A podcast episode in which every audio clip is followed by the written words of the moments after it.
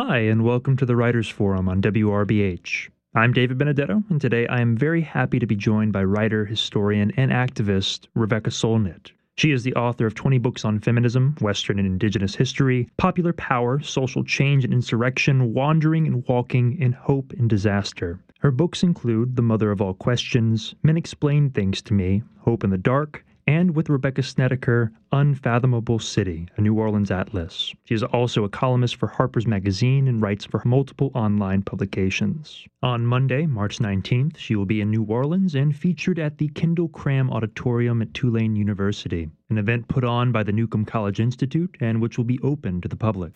Rebecca Solnit, thank you so much for joining us. My pleasure. Well, one of the things I was really enjoying when preparing for this interview is reading through the slew of topics that you've written on, which, you know, go from indigenous rights to cultural atlases. Uh, you seem to have so many interests, and I'm wondering how do you narrow down what you want to write about in any given moment? And that question assumes that I narrow down. I'm I'm sometimes feel like the cat that's trying to chase all the butterflies in the room or all the moss. and um you know and I often envy writers like Michael Pollan and Bill McKibben who have a very clear focus and don't stray from it in what they write about overall but I feel like the discipline and focus I'm committed to is good writing and kind of integrity in relationship to facts and truths and histories and representation of the underrepresented and that's the equipment and with it you can go anywhere. No i, I get that.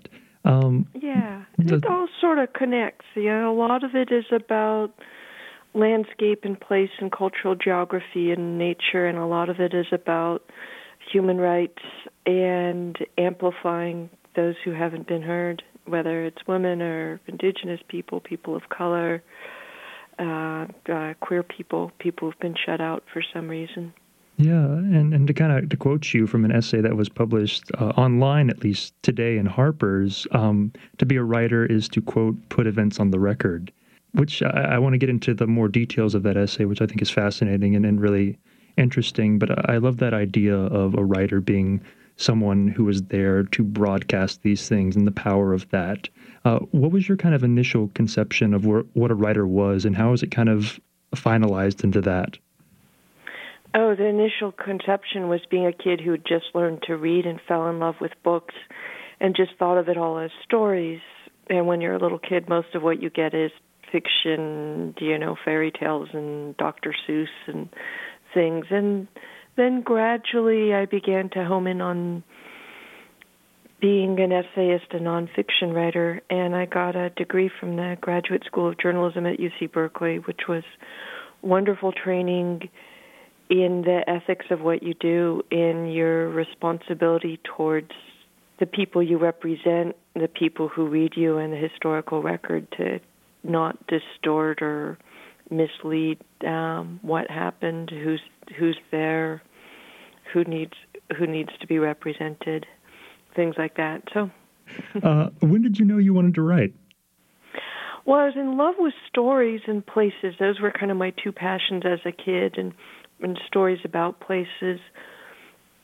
But books were like these treasure boxes I didn't know how to open until all of a sudden first grade in reading came and I'm so grateful to Mrs. San Felipe who taught me to read and suddenly that first semester of first grade I just thought I was just like you know it's like a million boxes that you couldn't open suddenly you can open and every one of them has a world and people and uh miracles and explanations inside and I thought I wanted to be a librarian and then somewhere that winter I realized like oh my God, somebody actually gets to write the books.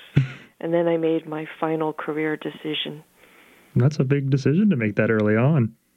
Yeah, well, you know, and actually it, it kind of simplifies things. And I used to, you know, it's a weird thing to decide because for what I wanted to do, there weren't a lot of clear templates, but it is a lot simpler than a lot of people I know who are good at a lot of things and aren't sure which direction to follow. They're like people at an intersection looking at good roads ahead of them. I was just sort of saw one path and I just had to keep trudging along on it. Which is, is really interesting. Do you remember the first thing that you wrote? Oh my God, nobody has ever asked me that. This is a huge revelation, New Orleans. yes, and I still have it, and it is um it's a one sentence when I grow up I will never get married by Becky Solnit, which is kind of testimony to what my parents' marriage and my mother's situation looked like. So yeah. I wouldn't exactly call it a feminist essay, but it was well, you know, maybe it was a feminist essay responding to what looked to me like a pretty bleak and powerless situation for women. Yeah, oh, an opening salvo to you know a career uh, talking about those those subjects. Um, yeah, and so far as I like to say, I've meddled in that event. Oh, interesting. Um, one of your projects and, and works that I uh, deeply, deeply enjoy and, and, love very much is Unfathomable City, uh, a New Orleans Atlas um, which you collaborated with with Rebecca Snedeker on, as well as several other talented writers um, in the city and surrounding and it, and cartographers, and, and, artists and cartographers, and a magnificent designer, Lia Tjandra. It's it's a beautiful book. Um, tell me about that experience and, and getting together with Rebecca and all these wonderful personalities to bring it to life. New Orleans was this kind of magic thing, magic place on the horizon. I visited briefly twice when I was young in the touristy way where you don't don't really know where you are, don't see much, don't you know, some great music, danced, um, lost a leather jacket and some makeup. but I was started investigating how disasters unfold to prepare for the 100th anniversary of the San Francisco earthquake, the 1906 earthquake, which meant that I was working on the subject of disaster in 2003, 2004, 2005. So when Katrina hit, I thought, oh my God, the media and the authorities are getting it wrong exactly the same way, demonizing ordinary citizens, treating them as enemies, and rather than you know, devastated fellow, you know, brothers and sisters. Mm-hmm. The same stupid myths obsessing about violence and looting and protecting private property rather than human life or surfacing. So I was like, it prompted me ultimately to write my book, A Paradise Built in Hell, whose last section is about New Orleans, and that came out in 2009, where I really looked at the amazing communities that really happened. And the beginning of that uh, book, in part, was coming with my friend Sam to New Orleans, who, like Rebecca Snedeker, is a filmmaker. So she was a friend of a friend of his, and you know we were kind of scraping up people we knew in New Orleans. So she met us actually at is it the Carousel Bar in the French Quarter. Mm-hmm. Six months after Katrina, when the city was still felt really abandoned and you know it was dry, but otherwise felt like the catastrophe had happened last week. And she was full of Southern hospitality. She said to me, Hey, if you ever come back, you can stay with me. And I was like, Be careful what you ask for.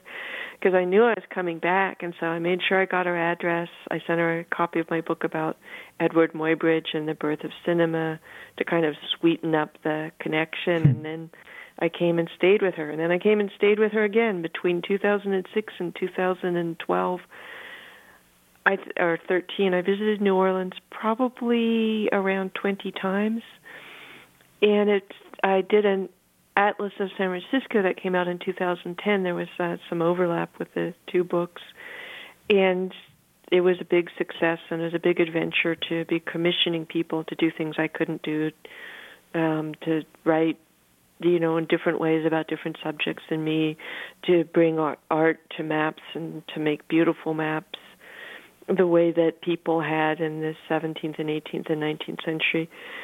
So the we decided to, you know, and I wasn't done with New Orleans because I came there to look at the worst thing that ever happened to it, but I fell in love with all the magnificent things that are that had been happening and are still happening. The kind of way people are so alive on the street, the sense of cultural continuity, um, you know, the great wellspring of American music and culture, and um, you know, and the larger history Rebecca steered me towards of what it means to be at the bottom of the Mississippi, where you know, the whole interior of the continent kind of gathers and pours out into the Atlantic. And there was just so much, so many histories there. So we did an atlas. And it let me talk about what could be celebrated in New Orleans, which was really present in A Paradise Built in Hell in a way, but I was also talking about police murders and racism and um, vigilante violence and things. So it's nice to come back with something a little bit sweeter, and it gave me an excuse to keep coming back. Which which is in it? case I needed an excuse. exactly. and I really saw New Orleans, New York, which we did the final atlas of. It came out in two, late 2016, and San Francisco has sister cities there. These cities that are almost islands, you know, a peninsula, a place surrounded by water, and New York is kind of an archipelago where only the Bronx is part of the continental north the North American continent. You know, they're queer cities, they're immigrant cities, they're port cities that always had a lot of sailors and sex and you know, things um being imported and exported. They're I think the three great cultural capitals that have made subversive culture reshaped major parts of what the American voice is going to be Mm-hmm. in music, in poetry, um, in literature, in visual art. And so it made sense to do the three of them together, and the Atlas is now a trilogy. Which is great. So so there are no more atlases on the horizon.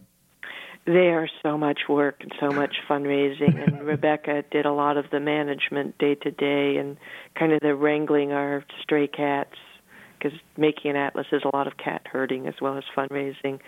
But you know, I love being a writer, and they were an interesting interruption of that, and I'm back to mostly being a writer. Which which is great. You know, I want I, what I hoped is that other people would do atlases, and you don't always want your books to be imitated, but with that one or those three, I was like, let a thousand atlases bloom. I feel like every place should have an atlas. And I made them, I should add, because I am talking to New Orleanians, not with like, oh, these 22 maps tell you everything you need to know about New Orleans, but it's like, here's 22 different ways of looking at a city and a recognition that no two people live in the same city in the same spirit that therapists say no two people live in quite the same family. You know, like what's your version of New Orleans or wherever you are? What's your experience, whether you moved there last week or your great great great great great grandmother, you know, was there? How does your race, your class, your interests, your sexual orientation, your frame of reference, your passion shape how you experience a city. And uh, you know, it felt like it was an invitation to people to keep exploring, keep opening up where we are. And the first atlas was called Infinite, the second Unfathomable, the third Nonstop, with a sense that cities are inexhaustible.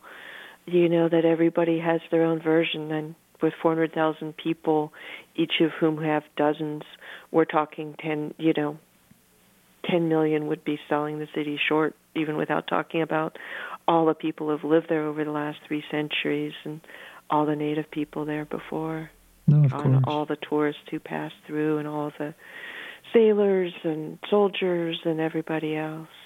No, I, I appreciate that. It's one of the things I, I've really appreciated at the book, and I, I recommend it to uh, friends visiting or acquaintances that have just moved here at, for that particular reason to provide a uh, sense of the city in both modern and historical uh, context, where it's at, but not everything about it, but kind of a way in, a window to the multiple ways of viewing it, which is really useful and um, has been really helpful for a lot of people, I think. Thank you. Yeah, you'd be insane to think that you could do a comprehensive atlas of a city because there are infinite versions, and we mapped um, kind of Middle Eastern Arab culture, but we didn't. We came close to doing a map of Vietnamese culture. There's a map I still want to make if someone wants to sponsor it about Plessy and Ferguson and their legacy and the way the two families reached out and kind of came together after Katrina you know what happened. Well we kind of got at what happened to schools after katrina with the map about bounce and how mm-hmm. bounce music became where the schools names lived on after it was all changed. But we did some we did several maps relating to music but we could do so many more you know and there's so many ways to map a place It's true. a, a different kind of mapping, mapping the culture, to, to, pivot a little bit to a more national conversation. Um, you have been writing about sexual violence and sexual abuse throughout your career in, in multiple ways um, and the pervasiveness of it. Um, with the hashtag MeToo movement that started up in the past few months, um, I read an essay in on Vox by uh, the wonderful journalist uh, Constance Grady talking about the inadequate language surrounding sexual violence and how it's either too little or too much. And uh, being someone that writes in that vein so often, I wanted to hear your thoughts about approaching writing about these subjects and, and how you uh, navigate that relationship with your audience and, and making things affecting or very real. You know, I've I've tried to go at it, you know, any possible way that can make it matter to people. I, And I grew up in a house full of domestic violence, ergo the when I grew up I will never get married mm-hmm. thing. And then, you know, and my, when I was a, in my late teens and early 20s, I just had so much street harassment, which always people think always means someone saying hey baby but it meant people following you and threatening you. I had people spit on me threaten to kill me jump me you know and it really deeply impacted me my sense you know my sense of lack of safety of lack of freedom lack of equality lack of rights. And it also freaked me out because this to me was so clearly you know about civil rights and human rights the the right the equal right of women to life liberty and the pursuit of happiness including the ability to walk down the street at night and move move with freedom and to be free from violence and um you know and the threat so I've told first person stories. I'm actually working on a book now where I tell some I haven't told before. And often I amassed a lot of data. And uh, in my book Wanderlust, I talked about the different ways women were sexualized, you know, as public women, women of the streets, streetwalkers, as though to be out in public was to be a prostitute, and to be a prostitute was a woman who had no right to set boundaries and limits on her body, you know, including how so that how the law and the police treated women in earlier eras as well as the street stuff. Mm-hmm. I've also marshaled a lot of statistics because one of the things that was going on until this incredible feminist upheaval of the last few years was an insistence that we treat every incident as an isolated event. You know, and it was like there was just so many dots that people didn't want to connect. You know that there had been really important work that absolutely should have happened around racial violence, around homophobic violence in the 1990s, recognizing the murder of Matthew Shepard, recognizing the lynching of James Byrd, et cetera. And I just wanted that kind of recognition that this comes out of hatred and it's systematic and it impacts a whole category of people. So I've amassed a lot of statistics about gender violence, including that Violence by former and present partners is a leading cause of injury to women between the ages of 15 and 44 worldwide, which I think is pretty shocking. You know, and it's weird because there's ways people adjust to this and make it invisible and don't look at it that is part of what allows the problem to continue. Mm-hmm. And what's been exciting to me these last five years, when a lot of great feminist voices like Roxane Gay and Kate Harding and oh, I could list a bunch of them, Amanda Marcotte have arisen, is that we're at last connecting the dots, naming it.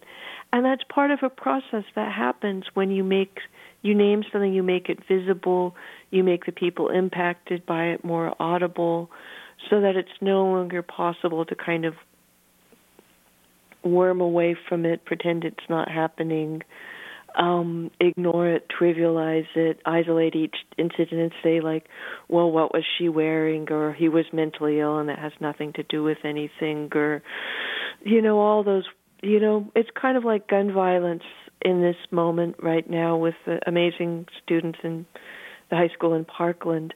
I think feminism like you know the activism around gun control has kind of burned through all the excuses and justifications, innovations and circumlocutions, and you know, and now we get to call it by its real name, which is always an important step in resisting something. So it's looking at something incredibly ugly, but in a moment that actually is really beautiful because I think we're making some really significant change. Um, speaking about digital culture, um, what's kind of your relationship with what you know viral uh, media? And because I know a few of your essays have now gone viral, have really touched a nerve in a lot of ways. Um, including you know men explain things to me and one that you did either last year or two years ago for LitHub talking about the um, Esquire list of 80, men, 80, 80 books every man should read. Um, how do you feel yeah. about yeah? There was a period where a lot of us writers were kind of purist about like books not online. I'm just happy if people read stuff. Yeah. And I have mixed feelings about the internet and the digital world and living in the shadow of Silicon Valley about how they're changing culture and economy and privacy and consciousness and and stuff like that. But I love it the way that work circulates online and um you know the first thing I ever put online was an essay about hope that turned into the book Hope in the Dark right after this country invaded Iraq. And uh it went super viral. That that and essay men explain things that probably had more circulation than anything I've ever done.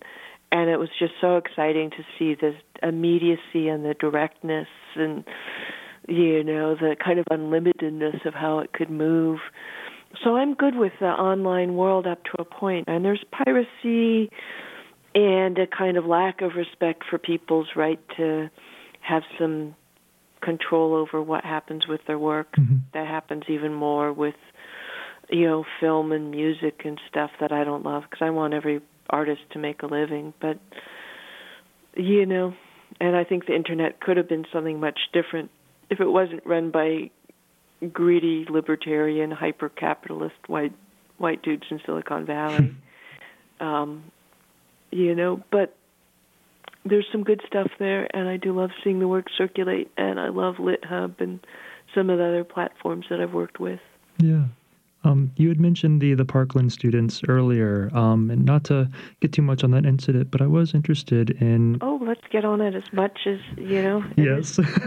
what's happening there is big. Yeah. What are your What are your thoughts on that, and what are your thoughts on that in the overall context of progressive activists and the role of activists today moving forward and changing of tides? Do you see any big push in both this and in the hashtag MeToo movement really pushing things over in a different direction? Yeah, for me, it's a hope in the dark moment, and that book was a celebration of darkness, of the deep mystery of how change works and how people find their voice and their power. And, you know, and I would never, t- I want to give full credit to the students who are just so amazing and you know, on point and fearless and funny and generous and but I also think it was the right moment. We kind of burned through all the excuses, all the thoughts and prayers, all the let's pretend that this was an isolated incident, just like we have with gender violence. You know, we've connected the dots and said that, you know, and people are fed up and they're like, you know, there's an earlier hashtag from the Isla Vista massacre, not one more, mm-hmm. you know, like this never again hashtag. So, you know, but nobody could have predicted that this school shooting would be different. We wouldn't obsess about the killer, you know, with that the survivors would steal the story and the limelight and do something just so magnificent with it. And I think it's incredibly exciting, and I think it's really changing things, and I think it's very analogous to what's happening with Me Too, where there was one story about Harvey Weinstein, but that opened up space for lots and lots of women to come forward and tell stories, you know, and men to come forward and tell stories about other situations and other industries, including farm workers, and uh, restaurant workers and people who, you know, have less less recourse than the Hollywood actresses mm-hmm. um, who were at the beginning of this. So I think it's incredibly important, and it's just fascinating because so much of it is like a change in the weather. It used to be incredibly dangerous for politicians to, you know, be at odds with the NRA, and something magic happened. The NRA no longer kind of controls the storyline, and um, it may turn out, you know, in November if we keep it up that it's being associated with the NRA, having the NRA's approval that's toxic for politicians, not the opposite. And that's just so, you know, that's a huge transformation.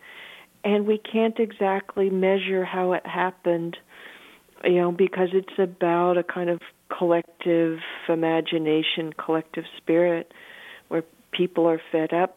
They've heard all the excuses you know, and we've made fun of all the excuses, and we're just so tired of burying children and living in fear and and um, having the gun lobby decide that profit for corporations is more important than the lives of children.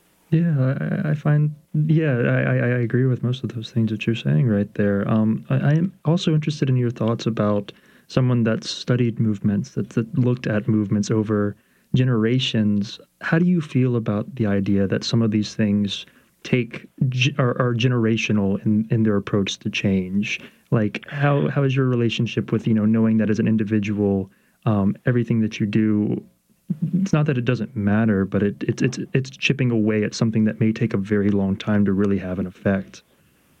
I feel great about it, and I often feel that part of what makes me hopeful is taking the big historical perspective. And there was a really dismal period for feminism in the line in the 90s and early in the millennium where people were like, "Oh, feminism failed." And feminism didn't change anything. And I, you know, and I often perk people up when they come up with things like that, saying like, "Well, things might not be better than they were six months ago, but let's look at where they were 50 years ago." Yeah. You know, and you can certainly do that around other stuff. I'm living in San Francisco. I'm very cognizant of the way that to be gay or lesbian or something other than hyper heterosexual made you a person who could be treated as either criminal or mentally ill, harassed, threatened, excluded from jobs, often punished and ostracized by families, denied you know equal rights, um, evicted, kicked out of the military, mm-hmm. um, and worse. And um, so I see these long arcs of history, and I know that it's like those cathedrals that you build, you know, over centuries. And with feminism, I feel like that's one of the oldest oh institutions on earth, and the fact that you know we haven't completely fixed everything in 50 years. You can go back to the women's suffrage movement mm-hmm. beginning in the 1840s. Let's say 100 and what is that? Uh, you know, 180 years. Mm-hmm. Um, you know, is okay by me because I see change continuing to happen, and because we're trying to change something that's two or three or four thousand years old, and you know, to have this, to have my life and my nieces and great nieces' life be so different than my mother's and grandmother's lives were, that's pretty huge. Yeah. And it's funny because actually, you know, and um one of the metaphors I used in the new edition of Hope in the Dark is that um, all those people who went out to rescue people in boats after Katrina, you know, knew that they couldn't save everybody, but they could save somebody. So they decided to save somebody. You know, we're not going to fix everything, and we're not going to save everybody in our activism, but we might make an enormous difference for somebody or for a lot of people. So I just, you know, and I think it's delusional. And this is such a big, rich, interesting question. Hmm. I think it's delusional to think that we act alone and we're always building on top of what came before. And somebody's going to build on top of that. And just as we always see things that people didn't see before, see racism with new insight, see homophobia, you know, with new insight, but also see, you know, see other things like natural systems in ways we didn't 50 years ago. So people who come after us are going to see things that are still invisible to us, understand things in ways that we don't yet. And so I'm excited to be somewhere in the middle of a long process that began before I was born and is going to continue long after I'm gone. Yeah, I, I think that's beautiful. Do you do you ever get discouraged though? And, and if you do, how do yeah. you how do you how do you get yourself out of that?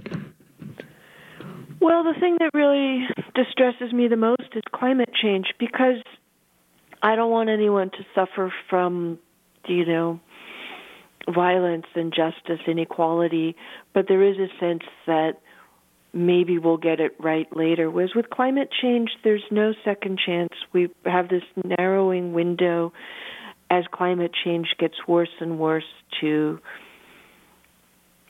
preserve a somewhat stable, safe planet for all living things, preserve the patterns of the seasons, the weather, the um, growing, you know, the agricultural um, possibilities, etc. Uh, then the places that are inhabitable, mm-hmm. the sea level, and we're running out of time. And the election of the Trump administration has been a huge setback to that.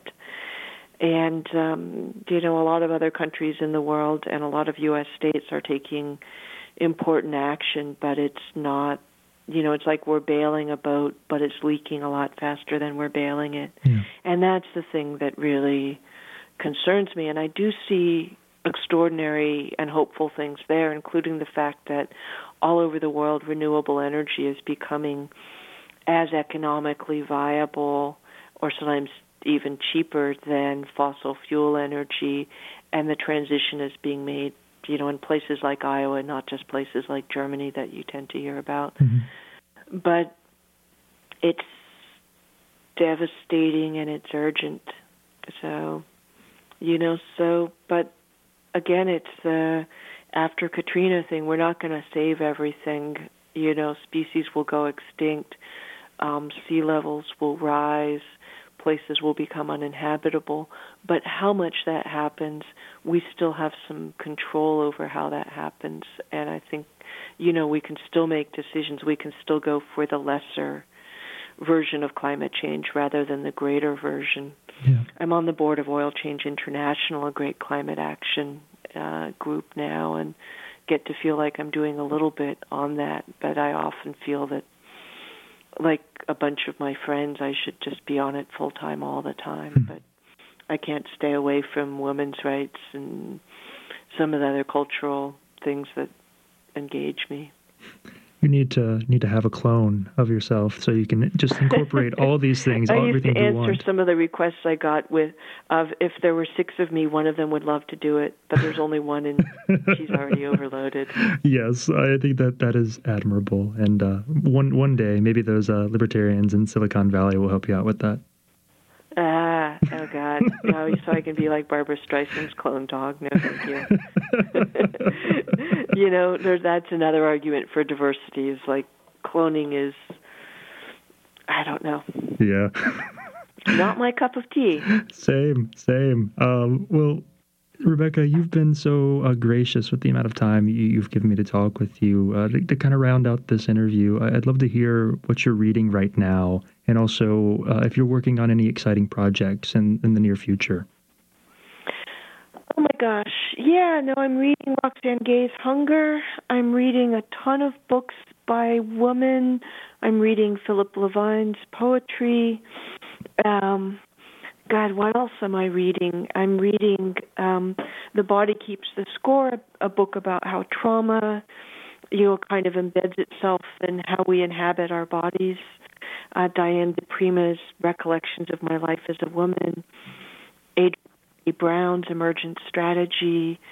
Um, you know, yeah. some more Virginia Woolf, always more Virginia Woolf, mm-hmm. and kind of James Baldwin, kind of wandering around, poking at a lot of things, and kind of losing losing track of one book in a pile and picking up another. But you know, still in love with books. That's a good thing. And uh, are you working on anything coming up soon? Yeah, I have an anthology of essays called "Call Them by Their True Names: American Crises and Essays." That'll be out in September. Um, I just did my first children's book. Oh, wow! And um, you know, and I'm writing a memoirish book that um, is still in early stages, so I don't know when it'll be out. but uh, that's been an interesting exploration. Okay, well, fantastic. We're looking forward to seeing both of those. Um, Rebecca, thank you so much for coming on. This was a joy to talk with you. And with you. Thank you so much. That was writer, historian, and activist Rebecca Solnit. On Monday, March 19th, an evening with Rebecca Solnit will be a presentation in the Kendall Cram Auditorium at Tulane University. The event is open to the public, and for more information, please visit the Newcomb College Institute website, newcomb.tulane.edu. And that's our show. You've been listening to the Writers Forum on WRBH 88.3 FM here in New Orleans. You can hear us every Thursday at 3 p.m. as well as on Sundays at 8:30 a.m. All of WRBH's interview programs and podcasts can be found on soundcloud.com slash WRBH Reading Radio, as well as on iTunes and Google Play. I'm David Benedetto. Until next time.